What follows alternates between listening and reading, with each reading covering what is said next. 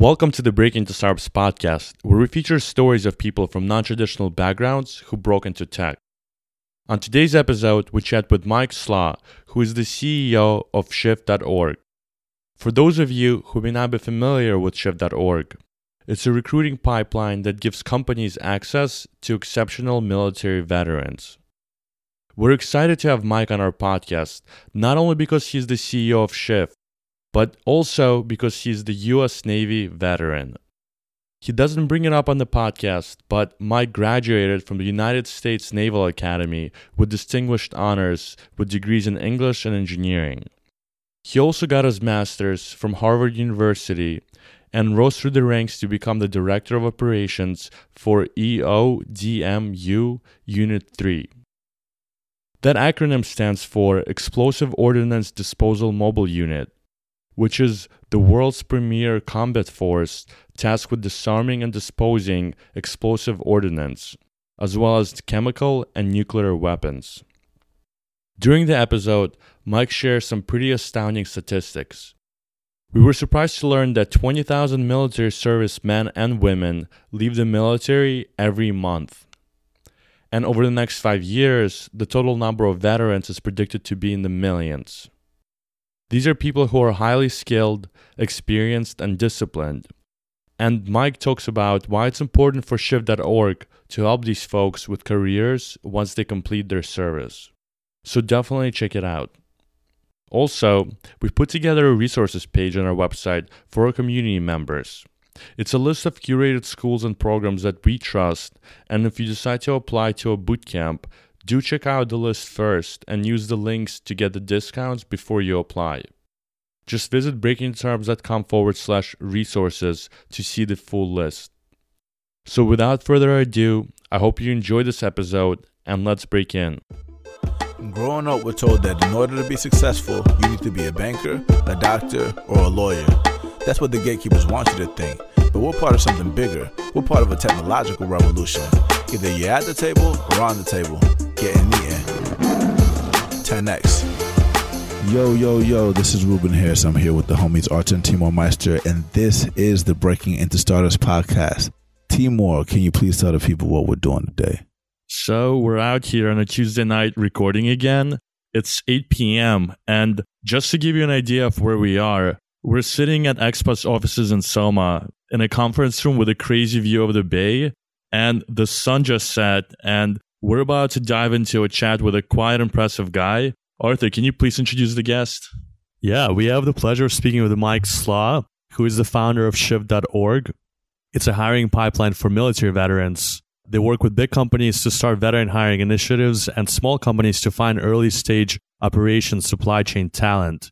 In the military, Mike was a bomb technician, and we'll go in more on what that means. And uh, since finishing his service a little over a year ago, Mike started Shift.org to create new pathways for veterans into various industries that didn't exist before. Mike, welcome. And before we begin, tell us a little bit about your childhood, where you grew up, and what motivated you to go into the Army. Thanks, guys. I appreciate you having me. Well, it was the Navy, but uh, I appreciate that. I did spend a little bit of time at West Point. yeah. Thanks for having me on. Yeah, so I grew up in small town in Michigan, and you know, like many other people, was in high school when 9/11 took place, and so just like many other service members who joined around that time, that was sort of a catalyst, an event. I felt called to serve and ended up going to the Naval Academy for four years.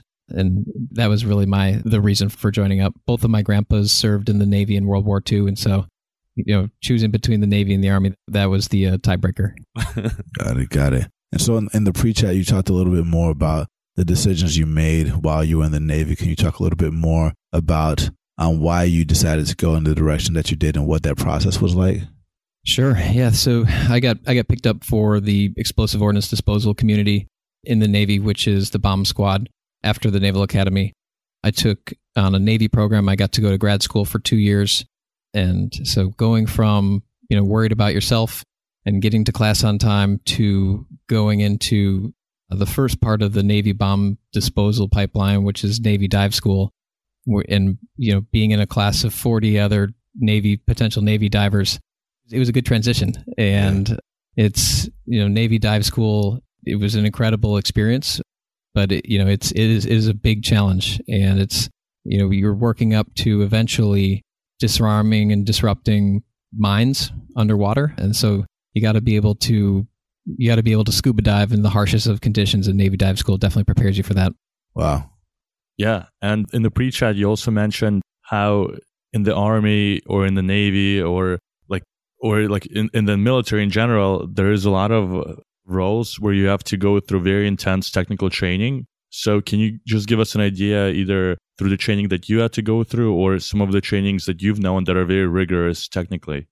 Yeah, I think that's that, that's a story that we're trying to tell with Shift is that a lot of folks who are in the military have this incredible capacity to attain technical skills really quickly because they work with some of the world's most advanced technology on a daily basis, constantly forced to learn new systems, new requirements.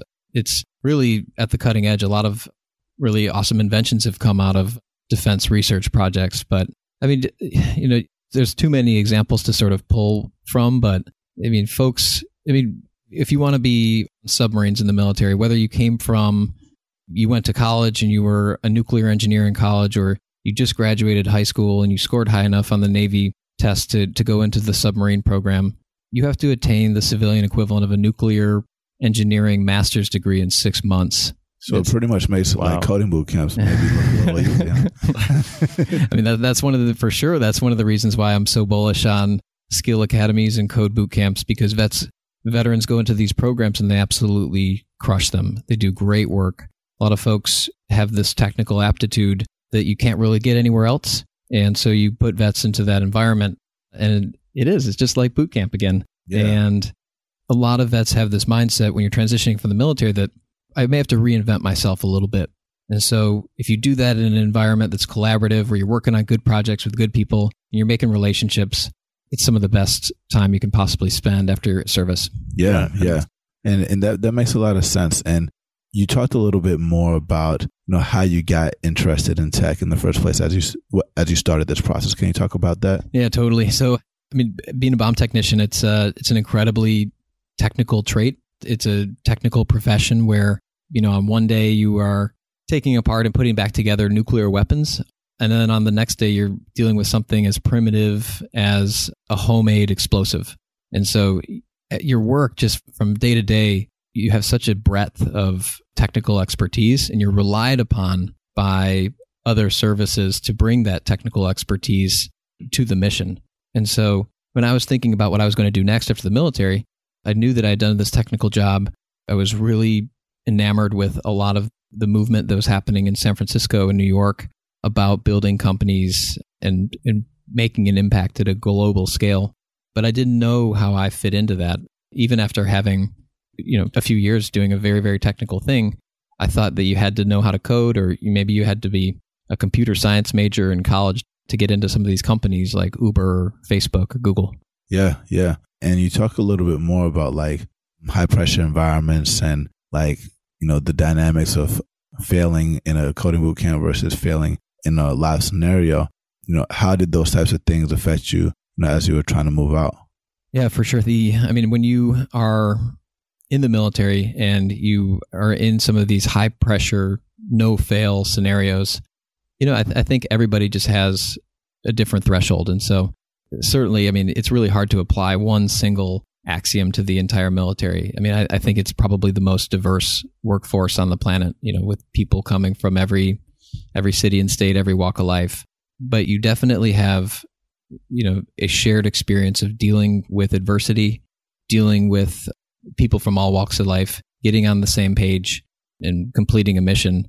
And, and I think that's a dynamic that that you can actually apply, an, an axiom that you can apply, rather than like these guys all like show up on time and know how to take orders and stuff like that. And given the fact that these roles are so technical, why do people leaving the military have such a hard time trying to find a job? I think there's a few misconceptions on the parts of transitioning service members, and maybe on the side of companies who are trying to hire them as well. For sure, you come into this, you come into into technology as a field, and and you look at some of the products that are being created, and you think almost by default, I have to be a programmer. I know I have to know how to write software if there's any place for me at all. And that's that's just simply not true. There's a lot of these companies have to become a viable business. And so there's there's places for everybody from supply chain professionals to operations professionals. And when you start to combine that with some of the technical aptitude that you received in the military, it really makes you good at your job once you just get in the door. Yeah. And um, in the pre chat, you mentioned uh, once you were out of the military, out of the Navy, you were um, looking for jobs at these companies and you actually came up with a creative idea that eventually led into the company that you started. But what was that hack that you discovered in order to get on the radar of these companies? So when I was transitioning out, I, I still had a few months left, and I didn't even know what my life would look like in one of these companies. And so you you think if if you've been on a submarine for the last five years, or you have been at some remote army outpost, you don't know what your life even looks like inside of Google or Twitter. And so I had this desire to figure out you know, is this a place where I fit in? Is this a place where my, skills would be valued? And I ended up reaching out to a few companies to try and get a tour, and, and it didn't. It, the conversation didn't go so well, and so I had to think of it, try to figure out another way in. And so I came back to San Diego, and I went to 20 friends, and I said, "Hey, if I could get us an audience at Google and some of these other Silicon Valley companies, would you go with me to San Francisco?" And I got 20 people to say yes and we called ourselves Veteran Technology Trek in the early days, and that's awesome. Eventually turned to Vet Tech Trek, and we visited ten companies in two days. It was a transformative experience for me, and I was eventually joined by by Steve and by Brooke to scale this Vet Tech Trek experience to a bunch of different cities. And so we went to DC and New York and brought veterans, 200 vets to to 60 companies over the course of my last year in the military. And, and it was a very it was a very cool thing because just having that context to know that you know you look people in the eyes and they're saying you fit in here. There's a place for you. It's a really powerful thing. And so it was a great project for a while. Yeah so tell us uh, what was your impression and like what uh what were your first feelings when you find yourself like at google or twitter? Is it like the same with you as, as you imagine or were there any surprises? And what eventually like compelled you to pursue this full time yeah, there's a whole lot more amenities. At, at, than a submarine. than a, yeah, the uh, no, Steve, my submarine buddy, always tells me the you know this really horrible story about how they ran out of coffee one time, and I'm just kind of like, oh, okay, yeah, that sounds really tough. But then he was still underwater for another two months after that. Wow. Uh, so that, that sort of stuff doesn't happen at Google, but the yeah. uh, it no, it, it's it's um it's definitely different than anything I've experienced. I think that there is this focus out here doing the job and being really excellent at what you do and removing a whole lot of distractions. And I think that's one of the things that drew me to this. I think that there's definitely a lot of, you know, potential for folks to feel entitled to certain things. But if you look at it and you stay humble, you stay grateful, and you and you keep working really hard, it's you know there's a lot of things that can set you up on a path for success. Yeah. There's, there's, not a whole lot of environments like this. And what about tech in particular? Because in the pre-chat you mentioned that there's already existing pathways into finance, into uh, defense contracting and consulting. Like there's already a lot of examples out there, but you chose tech. So what were the reasons why? Like what about this industry specifically that you decided to attack? Yeah. So if you're coming out of the military, it's no secret how to become someone who's a professional in financial services or in manufacturing or defense contracting. And that's what a whole lot of people want to do. And it, and it works great for them. And they have a great post military career in some of those fields. But it's not totally clear yet. How do, how do you get, come out of the military and go into tech? And so for me, the draw to come back to this world was really the idea that you know you can have a very small team and create outsized impact if you have the have a good enough team and you're all on the same page, rowing in the same direction. It's probably, you know, there, there's some of the good parts from the military still here, like some of the, the camaraderie and, and shared mission, but the ability to create something from nothing with the promise to potentially solve veteran transitions and figure out skill translation for folks who are leaving. You know, I, I, wake up every morning. I'm really thankful for to to be in the position that I am and to be working on this problem. Yeah, well, we're grateful to have this conversation with you too. You know, and before going deeper into shift and what you're building there, um, with the Vets and Tech Trek, did you did any of the people land jobs from just having their foot in the door? Yeah, totally. I mean, that, that was one of the things where we never focused our metrics on people getting hired because it was an immersion and it was people trying to see what their life would look like in a new industry. And so we weren't even always bringing folks who were actively looking for a job. They were just trying to figure out, you know, what was next. But just by getting inside of these, some of these companies, looking people in the eyes and establishing connections was incredibly powerful. And it's definitely a lesson that I'm taking forward working on Shift now is that you can't underestimate the power of the internal advocate in a company. That's something that applies for everybody that's trying to break into an industry that looks different than the one they're in right now. You need people who are on your team and who are on your side because at the end of the day, people spend a whole lot of time drafting job descriptions and job requirements and they all sit around a table and say, "All right, we're not going to deviate from these five bullet points." But when you come in the door and you got 3 of the 5, but you're really good at those 3, someone's got to take a risk and someone's got to be your advocate. So you need to find that person inside. Yeah. For for people that want to hire veterans, you know, what are some key like things that they can look at to you know recognize that that might be someone they want to consider twice for a certain type of role in tech? I think that getting some of the basic vocabulary and structure down is important. Like, what sort of experiences does someone in the military have who was in for four years for somebody who was in for 14. And then just having some of the vocabulary around like what different functional roles are in the military is definitely helpful. But, you know, we're at the point now where there are people from, you know, certain affinity groups where it's, we all sort of know qualitatively that something good is going on. Like, yeah. I really respect everybody who's doing Teach for America and everybody who's doing the Peace Corps, everybody who's in healthcare, and a lot of folks who are in government too. And so we all sort of know that there's this there's something underneath the surface. And right now, with with the tools that we have available to us today, it's incumbent upon us to have a conversation with some of those folks who we all sort of sense that there's something good going on beneath the surface, but it's hard to quantify. And you know, when people don't look like our industry, I'm guilty of it too. And when people don't fit into a certain box, it's really easy to pass that resume to the side. Is there some basic vocabulary that you can share with us? Yeah. What does a platoon commander do, do you think? Someone that's in charge of a bunch of people. Yeah, yeah. yeah. Um, in a certain type of uh, unit, focus on a certain type of field within a mission. Yeah, for sure. And so just knowing that somebody who's a platoon commander is somebody who, or a platoon sergeant, is somebody who's been responsible for the well being of other human beings is powerful. There's not a whole lot of other places in the world where I am responsible for my brothers and sisters, and I'm the one who.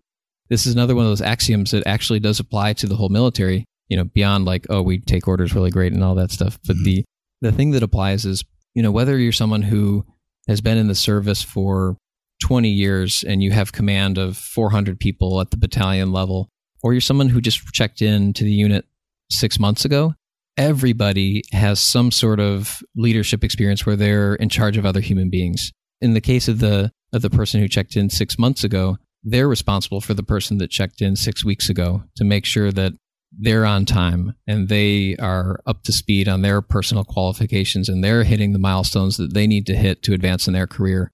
And that's a really unique thing to the military that we have this culture of personal development, developing the people who showed up after us.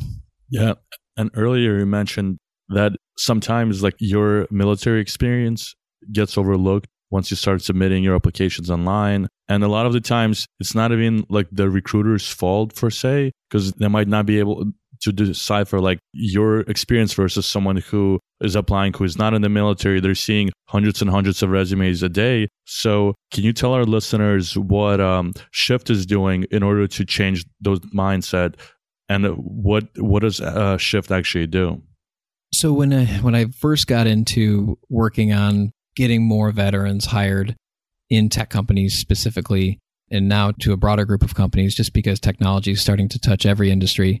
You know, you step back and you're like, well, why can't these, why can't recruiters look at every resume? Or why can't the hiring manager know about my specific accomplishments and achievements? And it's just so, like, as I learned more, it's just so unrealistic. You know, everybody has so much going on. And so I think it's actually incumbent upon veterans to learn how to break in. And it's really not that hard to get somebody's attention, whether you're going to a meetup where people are all like minded and they're actually there to help, or you're just starting the very first stages of building your network and going out to coffee with people and just doing a lot of the things that you can do to start to get face to face exposure with people. It's, you know, we're right where we're at right now is personal relationships mean a whole lot. And in the future, Shift is going to empower a whole lot of employers to advertise roles within their company because they're willing to be an internal advocate. I don't think that there's not a lot going on right now where people can raise their hand and say, I'm willing to advocate for veterans in my company, or I'm willing to advocate for the Peace Corps. Um, and it's so when people are coming from underrepresented or diverse backgrounds, you need someone to be your advocate. And that's, I mean, that's how a lot of hiring takes place. But what we're specifically doing with Shift right now that hasn't been done before is solving skill translation for military vets. And so when you leave the military, there's a one week off ramp and the military looks at your job title. And for me, it was technician. And they look at other civilian job titles that look the same. And for me, it was like you can go be a nuclear power plant worker or be a chemical plant floor worker because those are the sorts of stuff that I played with in the military. But it doesn't take into account all the nuclear components that go into making a platoon commander or to make a, a Air Force cyber operations officer or to make a bomb technician. And so what's so amazing about the military data set is that you know we have source documentation that tells us everything that it takes to become a qualified X in the military. And so when we start to go really deep and we look at that 200 line checklist of all the things that need to happen before you can be a qualified bomb technician, we can look at a lot of that language and start to compare it to actual job descriptions. So the underlying bullet points to some of these job descriptions. And as we get better and better at recognizing which terms are more relevant than others, we can assign relevancy scores to open jobs that exist in the world right now and at least give vets a little bit more insight into the types of roles they qualify for and give recruiters and hiring professionals a little bit more insight into the types of backgrounds that they should be looking at from the military. That's huge. And, you know, when you were talking about the skills translation for people that are working on getting the skills, we asked you, you know, what can someone do that's leaving the military to get ready for these types of things? And I know you kind of talked about a few things, a couple of things. Can you go in on that? Yeah, you have to be part of the community that you want to break into. And so there's all sorts of these community movements that are going down right now. So if you want to be out here in San Francisco and working at startups or working at bigger technology companies or doing the same thing in Austin or Seattle or New York, it's really hard to apply from afar and sort of get that person excited about you who's going to have to be your advocate internally. And so, you know, whether it's you go to find something on Meetup or you look at when breaking into startups is going to do the the local meetup in San Francisco or LA, I hear is coming soon. You got to get out there and participate and meet people. I tell vets to take 50 coffee meetings in the area where they want to end up.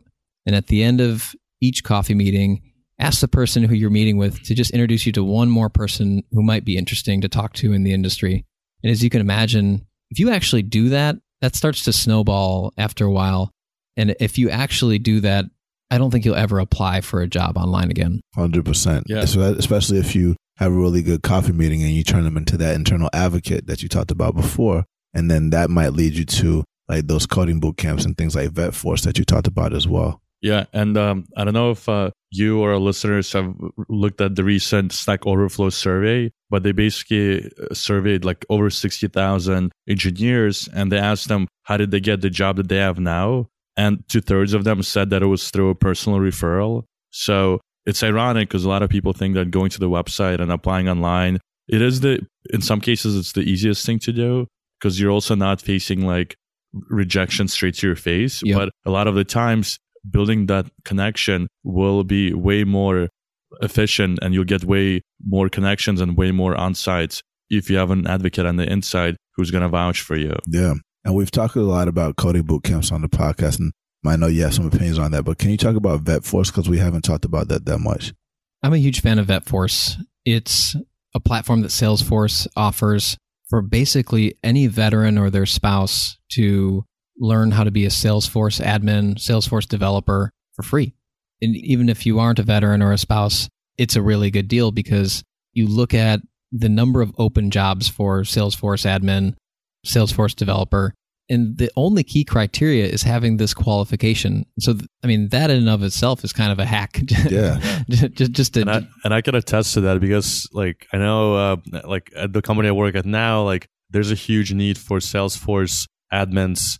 The folks I've spoken to who are Salesforce admins, they all come from very non-traditional backgrounds. A lot of them are self-taught.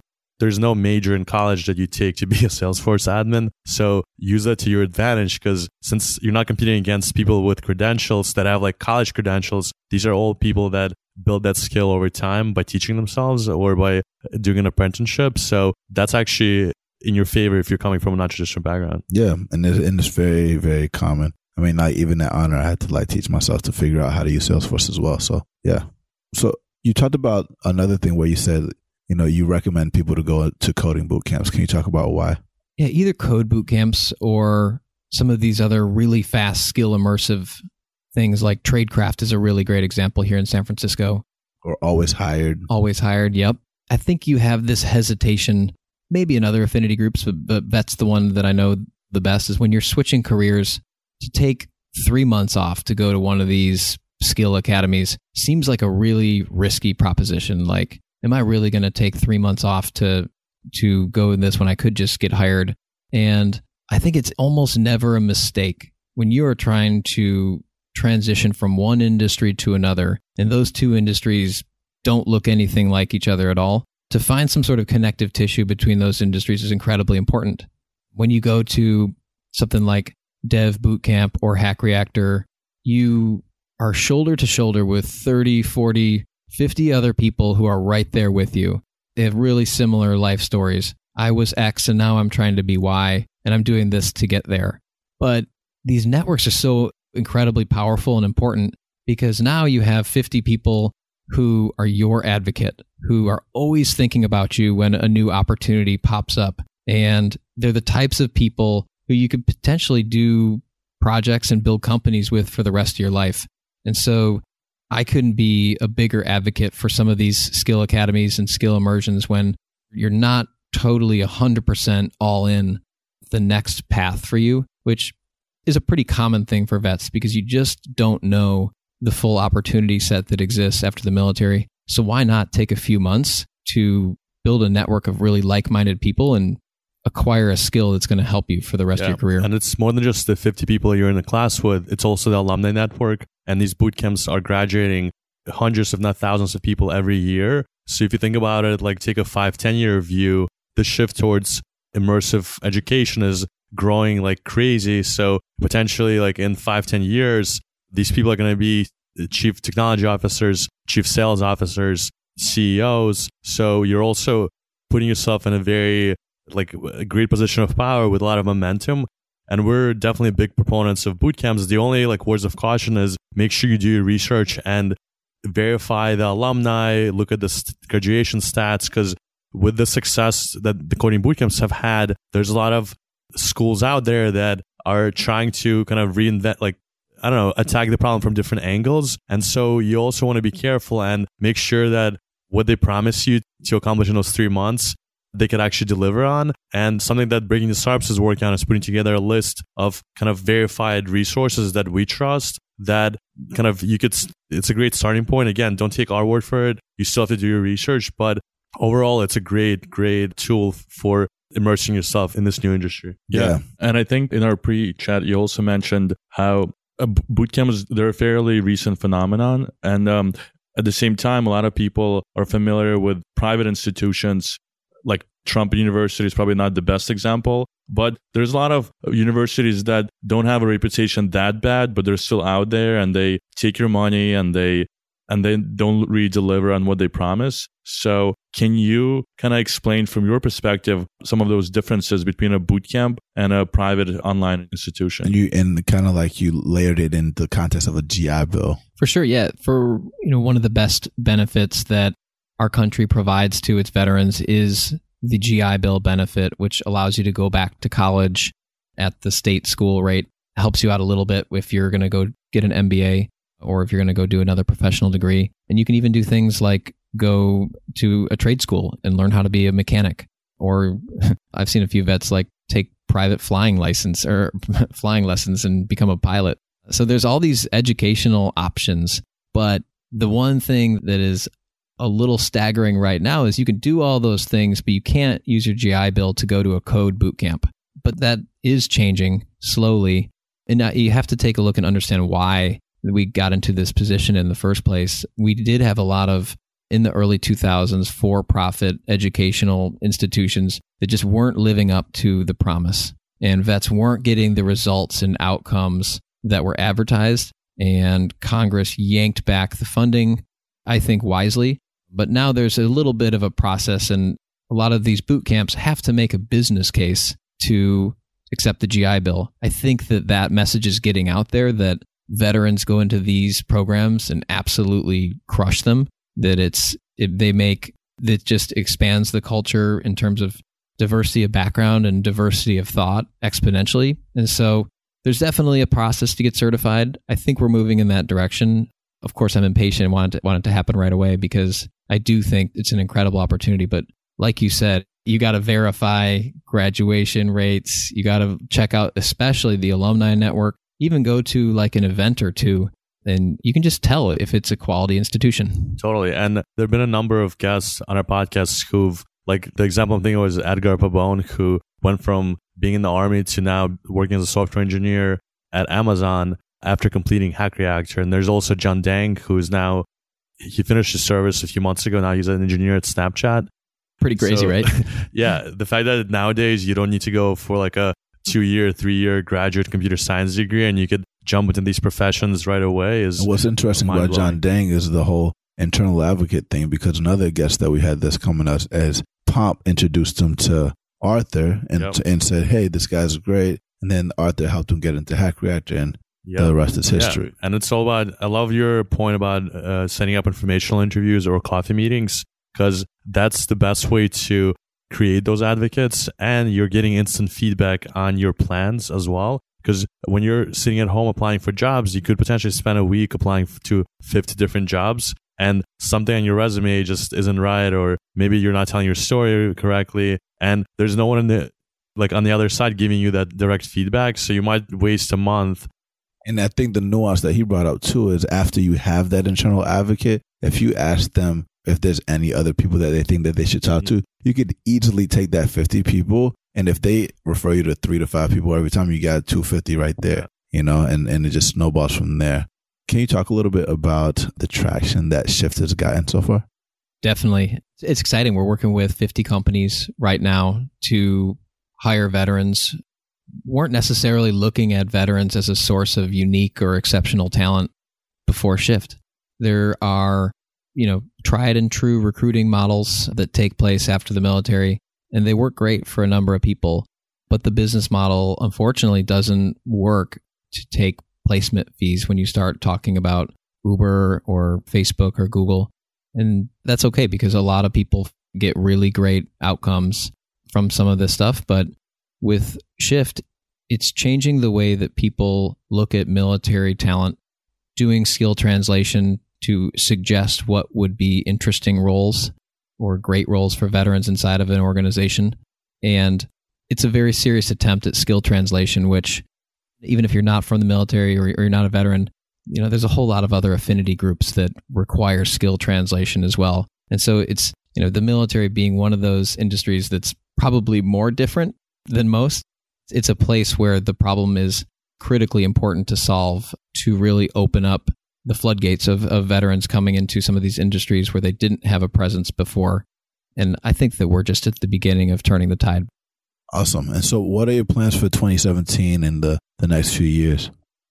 I would love by the end of 2017 to have the ability for any veteran in any company to have the ability to internally refer other veterans and have the ability to look out there and say, who are veterans out there who are interested in my company? And I'm going to raise my hand and be a resource to them. Because there's a lot of what I've discovered is there's so many people in many of these companies who are veterans that they just they don't know what what steps to take to to help move the ball down the field. And the cool thing is, it's not just vets who are raising their hand. There's a lot of folks who, I guess, just implicitly realize that this is something that's important. Vets are at a bit of a disadvantage when you look at trying to get your resume through the scanner and, and into that, that first interview. And so I'd love to get to the point where anybody who wants to advocate for veterans inside of their organization has the ability to do so and refer people internally. For the listeners that are veterans and ready to go um, into these types of jobs, do you have, um, of course, we want them to reach out to you at Shift, um, but can you also maybe name some of the companies that, you know, are receptive and want to hire veterans that have been public about this? For sure. So if you go on vets.gov, there are 1,500 plus companies who have made a public commitment to hire veterans. Amazon comes to mind with their recent tech apprenticeship program announcement. JP Morgan's made a huge hiring commitment. Salesforce, with their VetForce initiative, is super active in the space. And so, any industry, you can find companies who have made some sort of a public commitment to find veterans. And if you if you go on LinkedIn and you search that company as as the search term, and then you look for people who their prior company is equal to Army, Navy, Air Force, Marines. Now all of a sudden, you've got a list of people who are inside of a company who is publicly committed to hire veterans who can help you out. And so there's there's all it's not that much of a next level hack at all, but even if you're in you're you've narrowed it down to a geographic region and I think that I might want to go into sales, let's say. Just look for all of the veterans in Pittsburgh, let's say, who have sales in their title. You should go take those those at least 100 people to coffee. You'll know pretty soon if you want to do sales or not. A whole lot faster if you were sitting at home googling what is sales and figuring out what does it feel like to be in sales. Go talk to some salespeople. Yeah. And just for the people that that want to have a sense of the amount of veterans that exist out there, do you have any sense of like the numbers? Yeah, there are projected to be a million new veterans in the next five years. And so you scale that back, it's there's 20,000 service members leaving the military every month. And we're just in a position right now where, you know, there's so much of this new talent coming on the market that doesn't know the full opportunity set. That's why I'm working on this. That's why this is this is the mission for me. Yeah. And we always tell um, our listeners that it's all about how you tell your story and it's all about how you can uh, relate your unique experience from before to how it applies to the new job. So I think veterans are at a great position because they already have a lot of leadership roles. They have the technical skills like you described. And they're not just someone who is uh, out of college or out of high school. They were literally operating in very high pressure environments. And any company would be lucky to have them. They just need to formulate their story to translate those skills. And I'm glad that Shift is helping them do that. Yeah. Um, and you've mentioned that kind of the power of your network and knowing people, whether you want to break into tech or start your own company, is invaluable, right? Um, and Shift has had, has had an amazing success and definitely like you're doing ama- amazing things as an entrepreneur. And what advice do you have for other entrepreneurs who are finishing the service and are considering starting their own venture? What are some of the things that sh- they should take into account? I think they should definitely not go it alone. You're coming out of the military and it is a totally different landscape. You really can't learn about the right way to build and hire and operate a company from reading blog posts. And so I always recommend to vets they try to get into a network, be a part of something that's bigger than just your company, where maybe it's a group of entrepreneurs who all share the same investors. This is something like Y Combinator, Techstars, and what I'm the network I'm fortunate enough to be a part of Expa. And Expa is the best thing that happened to me after the military because it didn't have a network in tech. It didn't know the first thing to do when trying to raise money or hire the right people. And when you get into either it's a shared space or a shared program or a shared network, and you have people who are just functional experts in what they do, it just allows you to operate and move so much faster. And so it's just such a such more a challenge if you try to go it alone. And so it's I always recommend either A, you know, be a part of a network or B, go to a code boot camp or a skill academy where you can build a network or C, go to a big tech company that's already got it figured out and you're going to find like-minded individuals very quickly inside who share your vision of the world, who want to work just as hard as you want to work and want to go build. A lot of these big companies, you know, have such a high bar to get in that you're going to be surrounded by exceptional people if you go do that first, even if you know you're going to be an entrepreneur someday. Yeah, that's really awesome. And um, to continue talking about advice, we're going to jump into the lightning round. And this is where we'll ask you several questions, but we're going to be looking for strategies, tactics, and your resources that you recommend for our listeners. So, Arthur, take it away. Yeah. So this question takes it back to the basics. So imagine you're you might be just like finishing up the military. You move to a new city. You have limited resources. So let's say you only have hundred dollars, and you're you're starting out. Uh, you want to build yourself back up. You don't know anyone. What would you do, and how would you spend that hundred dollars? Well, I hope you have a friend's couch to crash on first of all. So that that, that, that would be. So yeah. So let's assume you have food and shelter covered. Okay, food and shelter is covered. I would most definitely take a look at different meetups that are happening in the area. I mean, for instance, to go back to the veteran angle, there's a very, very cool nonprofit called Operation Code. And it's this. We're commu- actually speaking with uh, David from Operation Code next after this interview. Oh, Shout wow. Perfect. Yeah, yeah, yeah, yeah. That's, that's awesome. The, yeah, so he'll, he'll tell you all about that. But the you know a slack channel of you know, 1500 like-minded people who are all learning to code at the same time with chapters all over america yeah, I would look at different online communities. Typically, is either going to be a Slack channel or a Facebook group.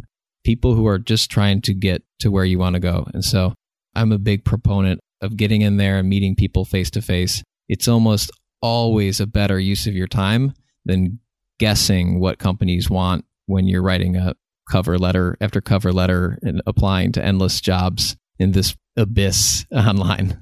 Got it, got it. So if you were to summarize the notes that you may or may not have written while you were in the Navy into a one sentence lesson for your brothers and sisters that were in service or are out of service now, what would it say? I would say always optimize for the mission you want to work on with the people you want to work on it with. I mean, sitting around the table with you guys, you guys are on a mission for sure. I, exactly. I, I see the drive. You know, you've you've done this, you know, 50 times so far, but you know, you you still get into it and it's you can tell there's that that bond there. And so if you're not working on something that's really near and dear to you, if you're if you're not getting excited about the product that your company makes, it's really it's it's just harder to get up and go to work every day. And not, you know, I understand not everybody has the luxury to absolutely love what they do, but to just do things like this is a side project for you guys. Mm-hmm maybe not for too much longer. We'll see. the you know working on a product that you love, you know, even if you have to go in and take a pay cut, you're just going to be. It's going to feel like you're running downhill. And I think that's you know the the one piece of advice when I would say for folks who are transitioning out is you join the military because you wanted to be a part of something bigger than yourself. You should prioritize and optimize for the same things outside of the military that made you sign up in the first place. That's beautiful. Yeah. And um, I know you mentioned that you're part of Expa and um, now you have a team and you guys are building this great product. But can you take us back to when you were first getting out of Navy? What is one biggest struggle that you had to overcome getting out of Navy and then thinking about your next steps? Well, I did my fair share of writing endless cover letters and applying online. And so yeah, I guess, I guess it was it was that that feeling of like, why am I not getting traction in these roles? Like, I've got you know, I did my resume just how Google told me to do it, and I was very you know verbose on this cover letter, and I attacked all the things that they were looking for.